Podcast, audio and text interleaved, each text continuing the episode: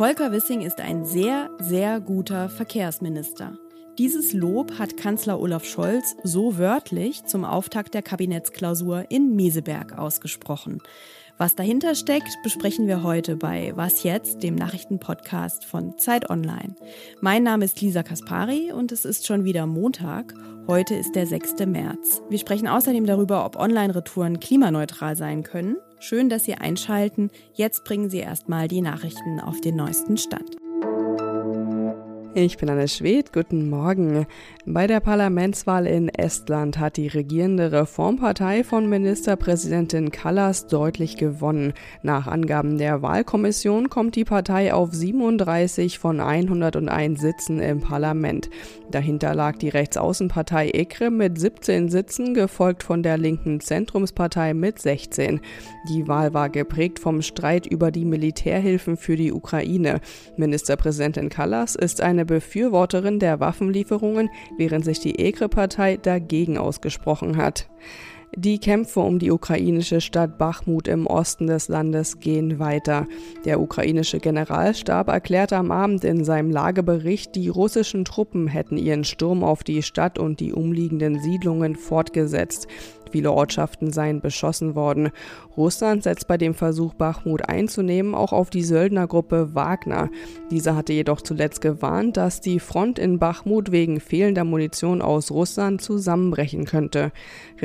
Redaktionsschluss für diesen Podcast ist 5 Uhr.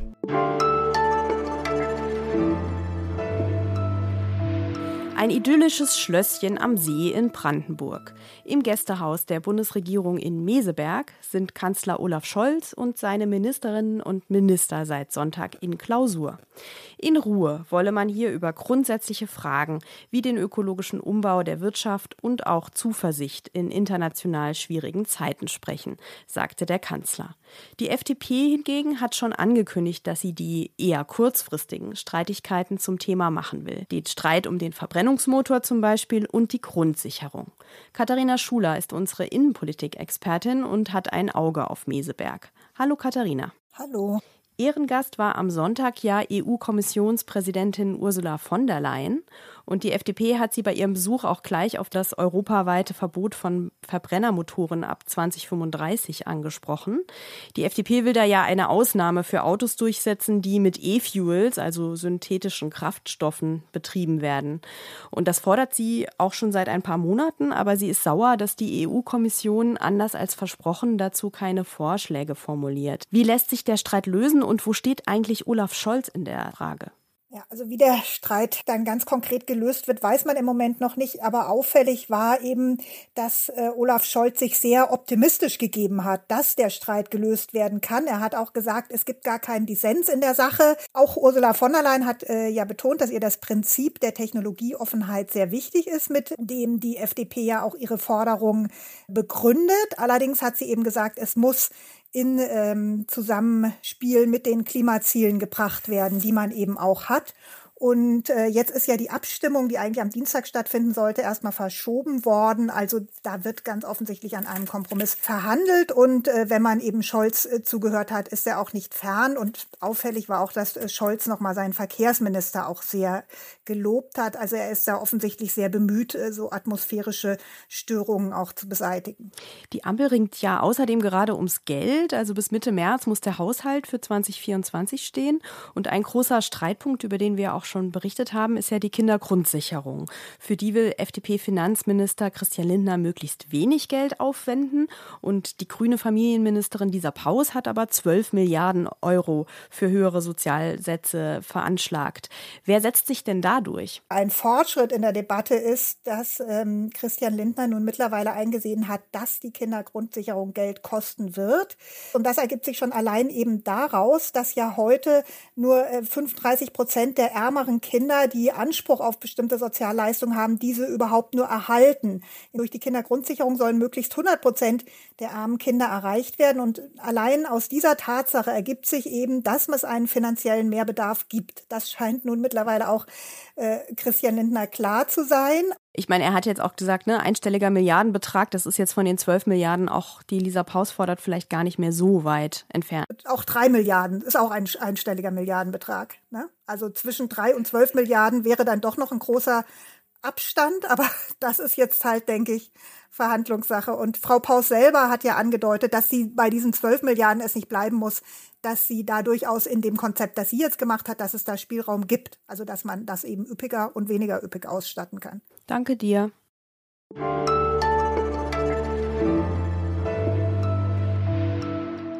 Und sonst so?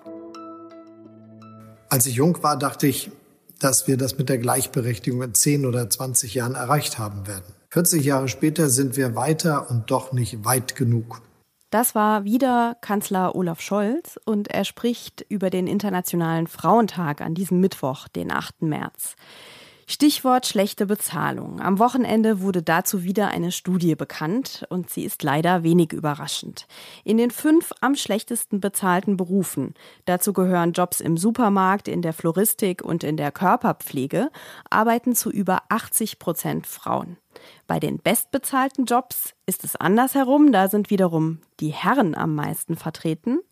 Demnach gibt es aktuell nur 6,5 Prozent Pilotinnen und 22 Prozent Frauen in Geschäftsführungen und Unternehmensvorständen, wie das Bundesarbeitsministerium auf Anfrage der linken Bundestagsfraktion mitgeteilt hat. Einen kleinen Lichtblick gibt es. Inzwischen arbeiten genauso viele Männer wie Frauen als Ärztin oder Zahnarzt. Die Bilanz von Olaf Scholz beim Thema Gleichstellung ist übrigens eher durchwachsen und das weiß er auch selbst. Er hatte nämlich versprochen, für seine Regierung gleich viele Ministerinnen wie Minister zu ernennen. Und seit dem Rücktritt von Verteidigungsministerin Christine Lambrecht und der Ernennung eines Manns, nämlich von Boris Pistorius, für diesen Job, ist die Parität im Kabinett dahin. Scholz wird es bald ändern, sagt er. Mal sehen, wie lange es dauert.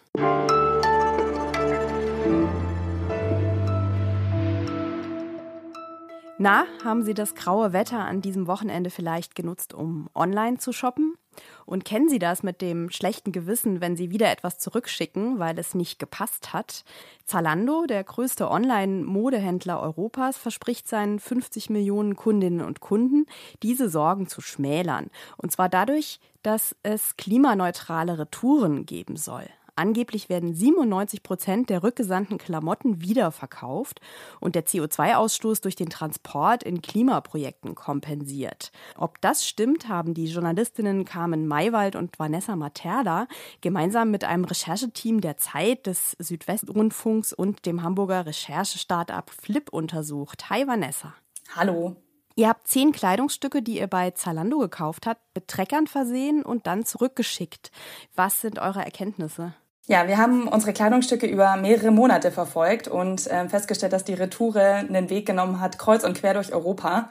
Ein Babystrampler zum Beispiel hat 7000 Kilometer zurückgelegt. Das ist natürlich alles andere als nachhaltig. Ähm, und wir haben festgestellt, dass sieben von unseren zehn Trackern ziemlich bald, nachdem wir die Retoure aufgegeben haben, uns ein Signal aus Polen geschickt haben. Und dann sind wir da hingefahren und haben festgestellt, dass unter anderem dort Zalando seine Retoure an Drittanbieter ausgelagert hat wo die unter hohem Zeitdruck sortiert werden müssen. Und wir konnten vor Ort mit mehreren ArbeiterInnen sprechen und die haben uns erzählt, dass die Kleidung, die gerochen habe oder so ausgesehen hätte, als wäre sie getragen worden, aber auch Neuware, bei denen zum Beispiel der Barcode auf der Verpackung gefehlt habe, vernichtet werden mussten. Und Zalando verspricht aber, dass sie nur 0,05 Prozent der Kleidung aus gesundheitlichen Gründen, wie zum Beispiel Schädlingsbefall, vernichten würden. Was ich zum Beispiel vor unserer Recherche nicht wusste, ist, dass Zalando ein Netzwerk hat aus 1600 Partnern, die auf Zalando ihre Mode verkaufen.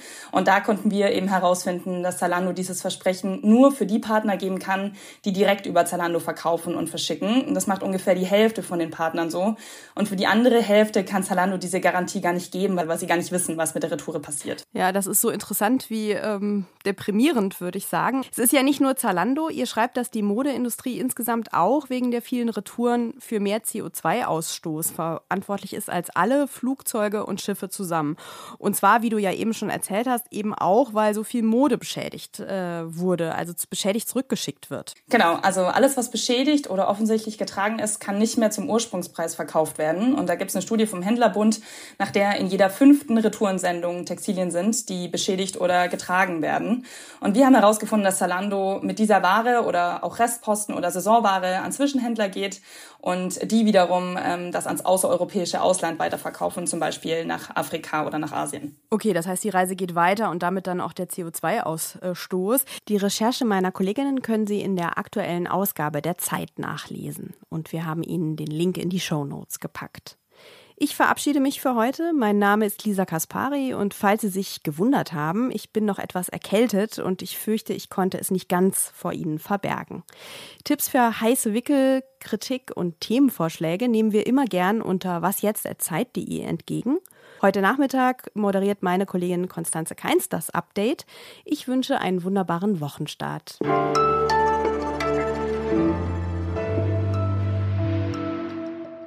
Der Babystrampler, der hatte ja, glaube ich, 7000 Kilometer zurückgelegt, ne, in eurer Recherche. Genau, also es waren äh, nicht nur der Babystrampler, sondern auch noch eine andere grüne Weste und insgesamt waren es knapp äh, 29.000 Kilometer, was die äh, unsere Touren gemeinsam zurückgelegt haben.